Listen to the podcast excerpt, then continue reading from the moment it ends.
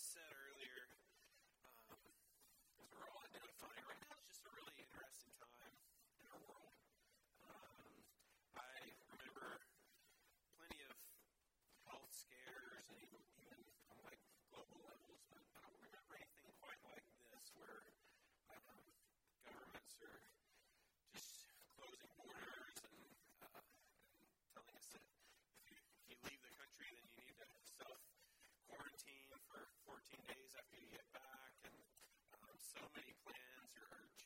so many people right now. Um, and in our church, like we have this whole group that we're uh, ready to go on this trip, and, and now they're that's all kind of on hold and waiting to see what happens. And, um, and so we're uh, get some, especially some teenage kids that they worked really hard um, for this, and, uh, now they're just kind of stuck at home. And so, so it's a sensitive time. It's a time that, that we need to remember them. We need to be praying for them. We need to try encourage them however we can. Uh, it's also affecting our congregation and the fact that we do have uh, those in our, our body um, who uh, are some of the most susceptible to this um, and, and can really, really hurt them if, uh, if they were to get it. Um, also, others that have told me, hey, I'm not in that camp, but I take care of people that are in that camp. And, uh, and so, so they're choosing uh, wisely, um, to kind of stay away right now uh, to protect themselves or those that they care for. Um, so, welcome to those of you that are online uh, watching that sermon with us. But it's just a very interesting time.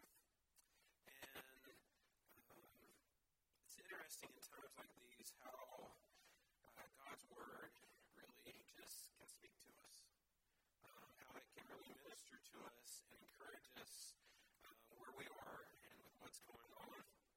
Um, today's passage, we're in Hebrews chapter 4, if you want to turn there. Uh, in Hebrews chapter 4. And as I was working on the sermon uh, for today, uh, it actually, I was like, how does all of this fit neatly in one message together? Because there's like this part and then this part, and like, how, how do I put this all together in one? And I figured it out. My problem was I actually have two sermons today. Um, and so today you get two for the price of one, all right? Um, and so, so we'll go through the first sermon, and then we'll get to the second sermon, right? Both sermons apply uh, to what's going on in our world today. Um, the first sermon, uh, basically, as we, we've seen in the book of Hebrews, Hebrews is basically a sermon. Um, that's what it was written as. Um, and what he's doing is uh, things we've already covered, things we've already looked at. Um, he's kind of summing it all up here um, in this passage where he's putting together a lot of what we've already covered. Um, and so I will just read through the passage and then we'll jump in. Uh, but Hebrews uh, chapter 4, uh, starting in verse 4. For he has somewhere spoken of the seventh day in this way. And God rested on the seventh day from all his works. And again, in this passage, he said, They shall not enter my rest. Since therefore it remains for some to enter it, and those who formerly received the good news failed to enter because of disobedience. Again, he appoints a certain day, today, saying, through David, so long afterward, and the words already quoted, Today, if you hear his voice, do not harden your hearts. For if Joshua had given them rest, God would not have spoken another day later on. So then, there remains a Sabbath rest for the people of God. For whoever has entered God's rest has also rested from his works as God did from his. Let us therefore strive to enter that rest, so that no one may fall by the same sort of disobedience. For the word of God is living and active, sharper than any two edged sword, piercing to the division of soul and of spirit, of joints and of marrow, and discerning the thoughts and intentions of the heart. And no creature is hidden from his sight, but all are naked and exposed to the eyes of him to whom we must give account. And so, what he's doing here is he's picking right up where we left off last week with this topic of rest. And we looked at this in great detail last week. If you weren't here and missed that message, it'll be online later uh, where you can, can catch up on that one if you want. But God's rest is really what I think we all need right now. Um, just the peace that's found in His rest. The peace that's found when maybe we have great plans, we're really excited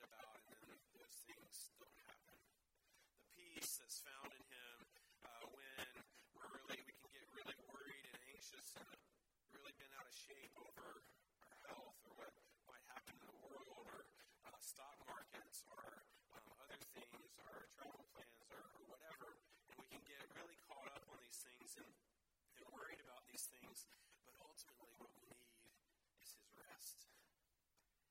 And to be honest, what He's talking about here in Hebrews 4 is God's eternal rest, entering into that permanent rest of getting to be uh, in His peace forever. And that's something that, that is still future for those of us that are. But if we have come to Christ in faith, then we have access to that rest even now. We have access to that peace even now. And so we can see that entering God's rest means that we have ceased to work for our own salvation, but have entered through faith in His grace and mercy. This is kind of a summation of last week's passage, um, just going into this week. Talk about God's rest and what's found there, what we're saying is, hey, when you rest, that means you cease to work. And so if you're working of your own accord to try to please God, to try to earn favor with Him, to try to um, mark off enough good on the good scale so that it outweighs the bad on the bad scale, you should just give up. Because ultimately, our only hope is found in the grace of Jesus Christ, where He takes care of our sin for us, where what we bring to our salvation is the filthy rags that makes it necessary. When we bring that to Him, He takes that and He puts it on Himself. He, he, he died on a cross. Our sinless Savior came, lived a perfect life, and then died on a cross for us so that we could be free, so that we could be made whole, so that we could be made right with God.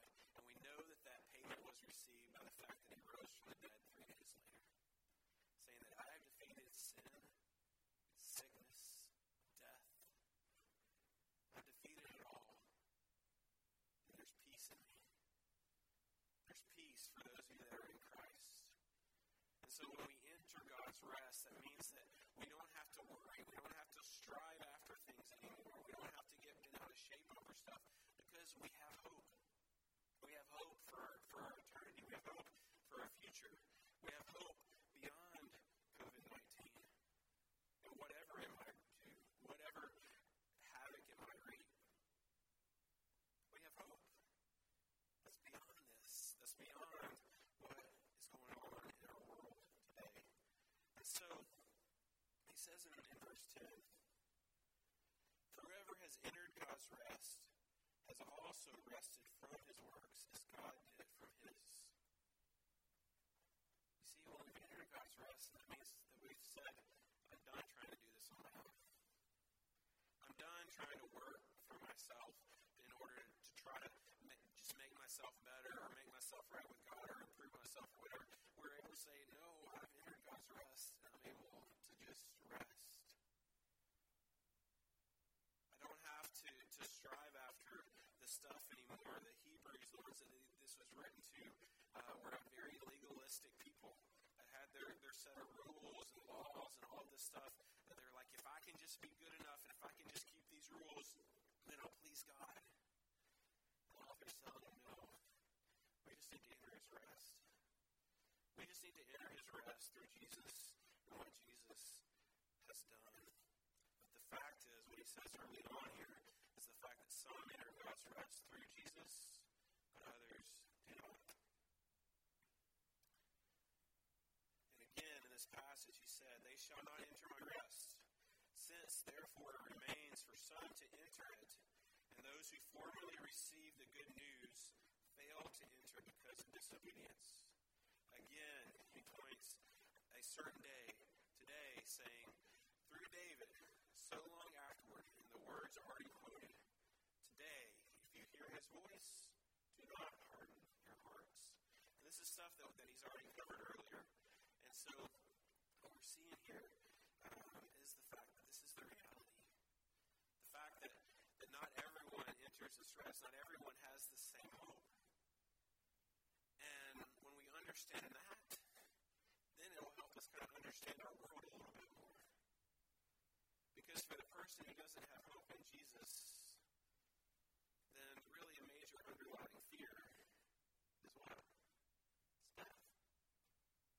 the end, depending on your worldview about Jesus. That's whether you're a annihilationist or whatever, that's, that's kind of like that, what's after that? There's uncertainty. And I think that's what we're seeing in our world today is that underlying fear that nobody wants to talk about. Nobody wants to talk about it, but it's there. And when things like this happen, that fear kind of rises to the surface.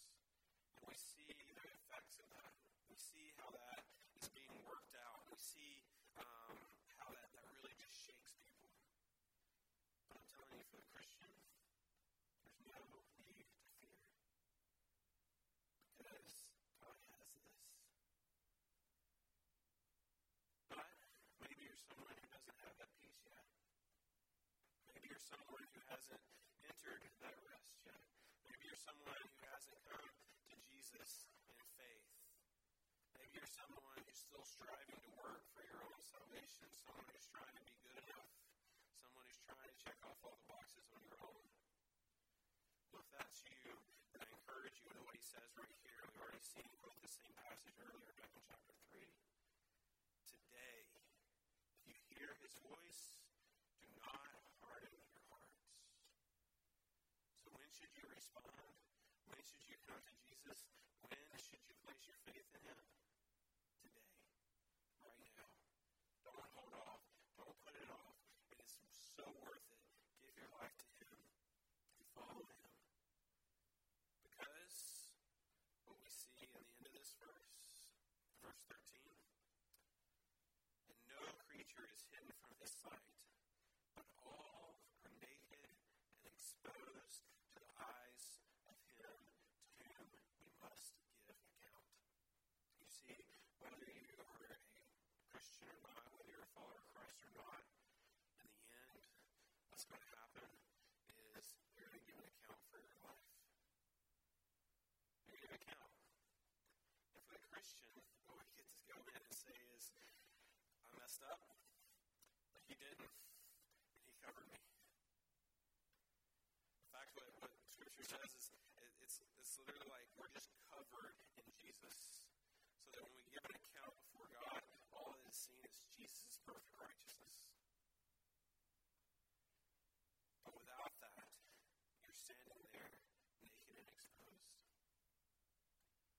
All those things that you try to hide in the closet, those things that, that you're not proud of, those things that you don't like about yourself, those things that you've done, the way you've treated people, or the things you said, or, or whatever, it's all out there, open and exposed. And so, the thing is, you can have hope, though. You can have hope by being covered in Jesus. You can have peace by being covered in Jesus. You can enter his rest through being covered by Jesus. And that is something that you can have today. Don't harden your heart. Give it to him. Humble yourself and come to Jesus today. And so, is that something that you need to do? Is that something that you've never done in your life? And you can do it right now. All it takes is telling him, Jesus, I believe in you. I believe that you came and lived a sinless life. You died on a cross. And you paid the punishment for sin. That price that you paid, you can cover my sin with that. But I thank you for that. And I want to make you Lord of my life. What that means is, I want whatever you want to go. If you say do this, that's what I want to do. If, you, if it's your will that I do that, that's what I want. And you can have that today. There's peace in that. There's rest in that. You don't have to worry uh, when you have that in your life. And so, if that's where you are today, then I encourage you to do that today. Okay. End of sermon one. Beginning of sermon two. There's a, a very important theology in this passage that we've kind of kind of just skimmed over as we were looking at his overall message. And what we looked at in sermon one was basically the main point of what he's saying in this. Now we're going to go back and look at some underlying things that are in this passage that are, are very, very crucial and very, very important for us. And that is his view and his approach to Scripture itself. And how, how did we even get Scripture? Um, and so uh, you might have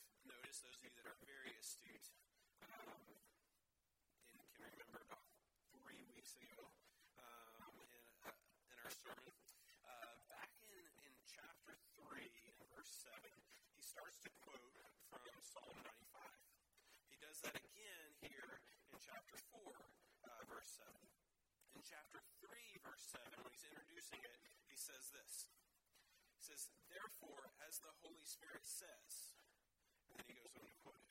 So he's given the Holy Spirit, uh, the third person of the Trinity, uh, the Godhead, he's giving God credit for saying these words that are Scripture. Okay? That's what he's doing in chapter 3. Chapter 4, he introduces the exact same passage by saying this. Says, saying through David, so long afterwards, and the words already quoted, today, if you hear his voice, do not harden your hearts. And so in one place, he's saying, hey, the Holy Spirit says this. And then in the right, right after that, he's saying, and through David this was said. And so what's, what's he saying here? And this, is, this affects our whole view of Scripture and how we got Scripture. Okay? Is the fact that the Holy Spirit, which is God, fully God, inspired these people to write these words. Okay? And so that's how we got Scripture. Is yes, it's, it's the words of God, but it came to us through men like David. And so David is the human agent through which Psalm 95 was penned. But as he wrote that, as he wrote Psalm 95, he did so through the inspiration of the Holy Spirit. When we talk about this, it's easy to, to kind of get into to a thought, well, was it like a dictation kind of thing? Right? Was it just like God coming to, to a man and dictating to him, write this down? And in some places in Scripture, it is more clear like that, especially some of the Old Testament prophecies, that kind of thing. Uh, with the prophets, they specifically said, Thus says the Lord, and they, they quoted what God said to them. Um, other places, it's, it's not as clearly written that way. Um, and what we can see when we really study it is, is, and when we study languages, is that with each person that, that God used in writing uh, his words down for us, he used that person. He used their experiences. He used their vocabulary. Um, he used their personality. Uh, like when you when you really get into it, like you read Paul's writings versus Peter's writings, you can just in, in what they wrote, you can see their different personalities um, and how they wrote it. Um, even in the Gospels, uh, you you can see what things that they really personally made made emphasis of. Like Luke, the physician, gives a lot of time and energy to all of the, the healings of Jesus and all the miracles of Jesus, because that was the way his brain was wired. He was a physician. And so that was the things that really piqued his interest. And so he, he gave a lot of attention to those. And so we definitely see the human element um, to what is written. And that, and for some people, would say, make them say, oh, well, well, maybe the human element really messed it up. Maybe, maybe they, they got some, some errors in there, um, you know, or maybe, maybe they got part of it wrong. Um, you know, and say, well, see, this isn't really uh, the Word of God. This is just something that, that some guys wrote, and then some other guys later looked at like, hey, this is pretty good, this is pretty good, so why don't we put this together? Um, but that's not what it is either. Because you see, what it is, and, and what we're seeing here in Hebrews, is the fact that the Holy Spirit is that powerful. That even through messed up humans, He can guide and give us His perfect word, His holy word that is without error. And it points, the, the fact of how we got it points me to the fact of how truthful it is. A comparison uh, would be uh, like for, for Muslims, uh, their belief is that uh, was more of a dictation. Their scriptures, they believe that Muhammad, uh, one guy, uh, was given these words dictated to him. He wrote them down, and, and that was what they were supposed to live by.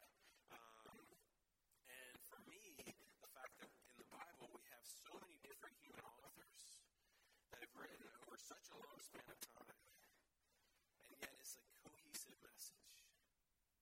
It's a cohesive message that flows together and works together, points to the fact that there's something supernatural about this. This is the work of God. This is the words of God. And That's what He has given us. And then it came to us through the power of the Holy Spirit. So Scripture was conveyed to us by men who were carried along in what they wrote by the Holy Spirit, and as such is the perfect, inerrant Word of God. Inerrant is a theological word that means without error. And I fully believe that. Uh, Peter, when he was explaining this concept, um, he says in, uh, in 2 Peter 1, I'll just start in verse 16 because it's a really good passage. For we did not follow cleverly devised myths when we made known to you the power and coming of our Lord Jesus Christ. But we were eyewitnesses of his majesty.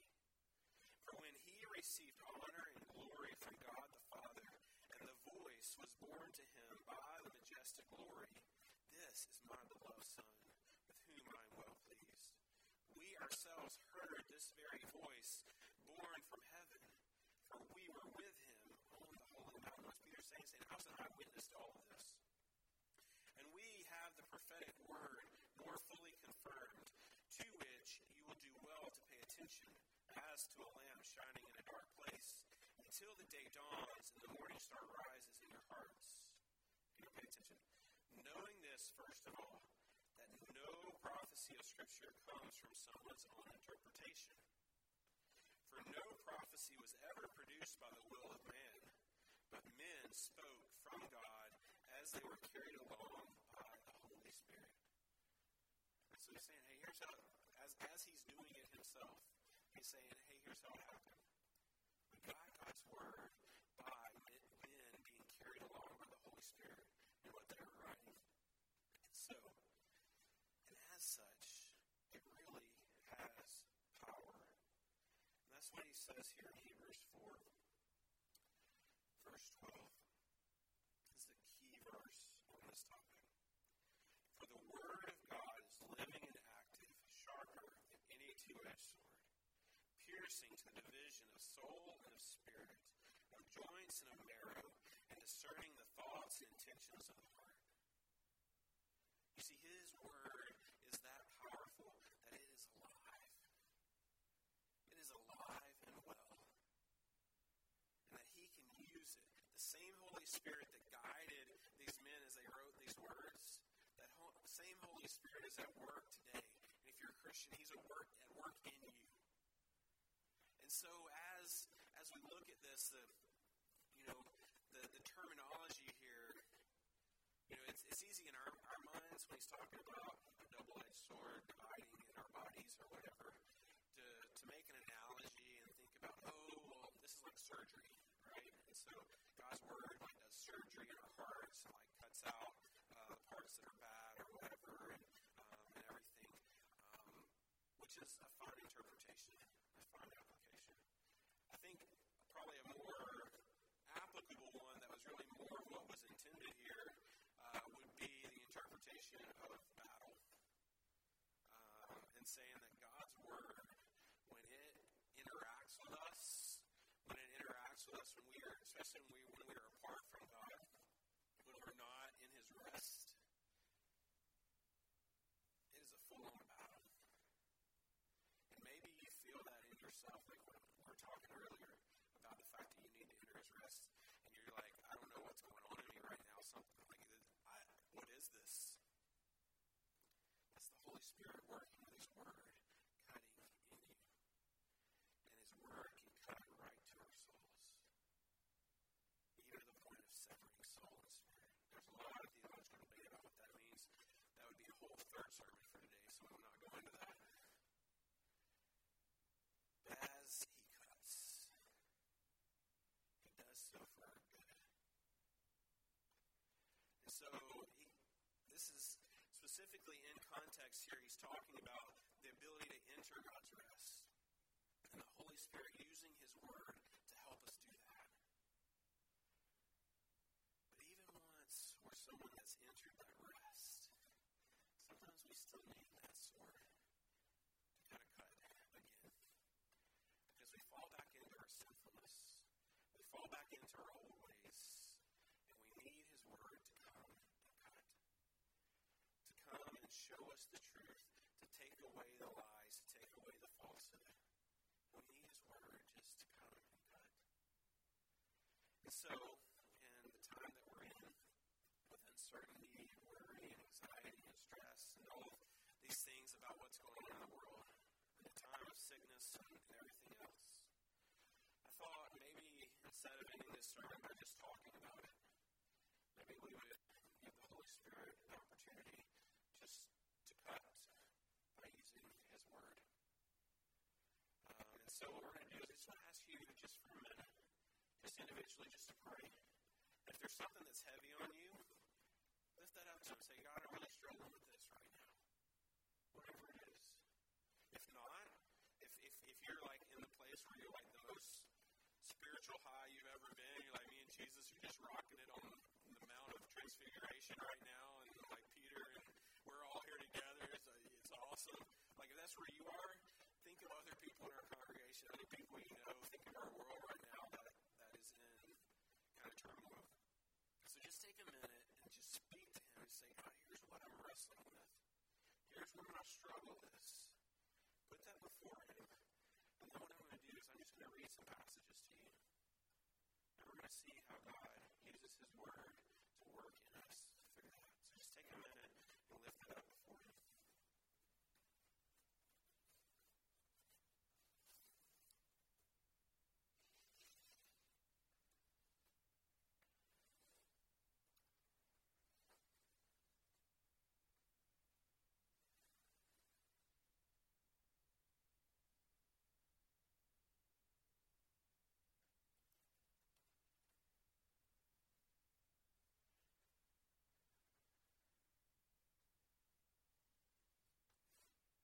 Second Timothy one seven says this. I'm trying to go off the screen.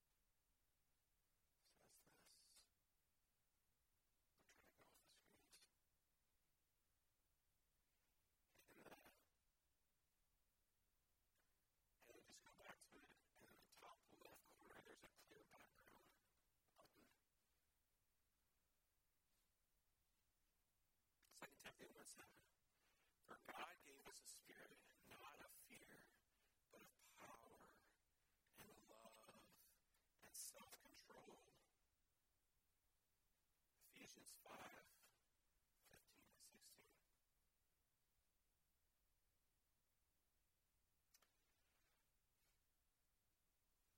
Look carefully then how you walk, not as unwise, but as wise, making the best use of the time, because the days are evil. Matthew 11. Come to me, all who labor and are heavy laden. I will give you rest.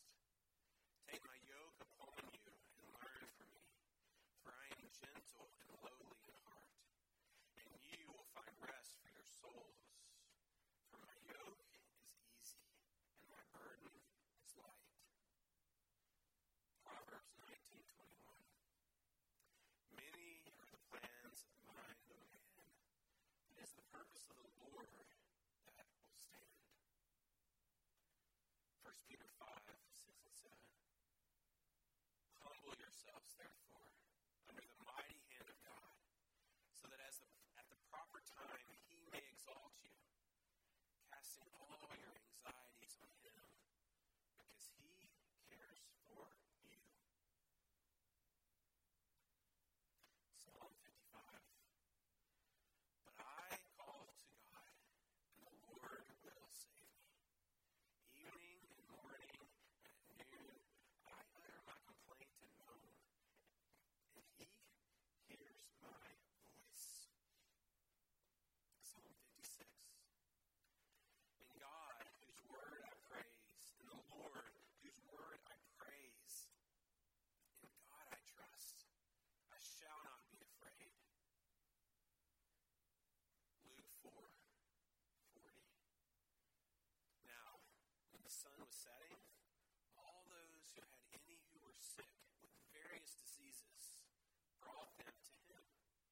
He laid his hands on every one of them and healed them. Philippians 4 11 to 13. I'm speaking of being in need, for I learned in whatever situation I am to be content. I know how to be brought low, and I know how to abound. In any and every circumstance, I have learned the secret of facing plenty and hunger, abundance and need. I can do all things through Him who strengthens me. Colossians 1 15 through 17. He is the image of the invisible God, the firstborn of all creation. For by him all things were created, in heaven and on earth, visible and thrones or dominions or rulers or authorities, all things were created through him and for him. And he is before all things, and in him all things hold together. Let's pray. Dear Lord, your word is powerful. Through the Holy Spirit, we love how you can just make it alive in us. How you can speak to us with the same words that maybe we've read over a hundred times. And yet, whatever's going on in our life, you can bring those same words to mind and make them new. Make them alive for us and speak to us in that situation of what's going on. And so, Lord, we praise you for that. We thank you for that. Lord, we thank you for the goodness that we find in Jesus. We thank you for the rest that's there. We thank you for the peace. We thank you that we don't have to worry, that we don't have to fear, that we don't anxious.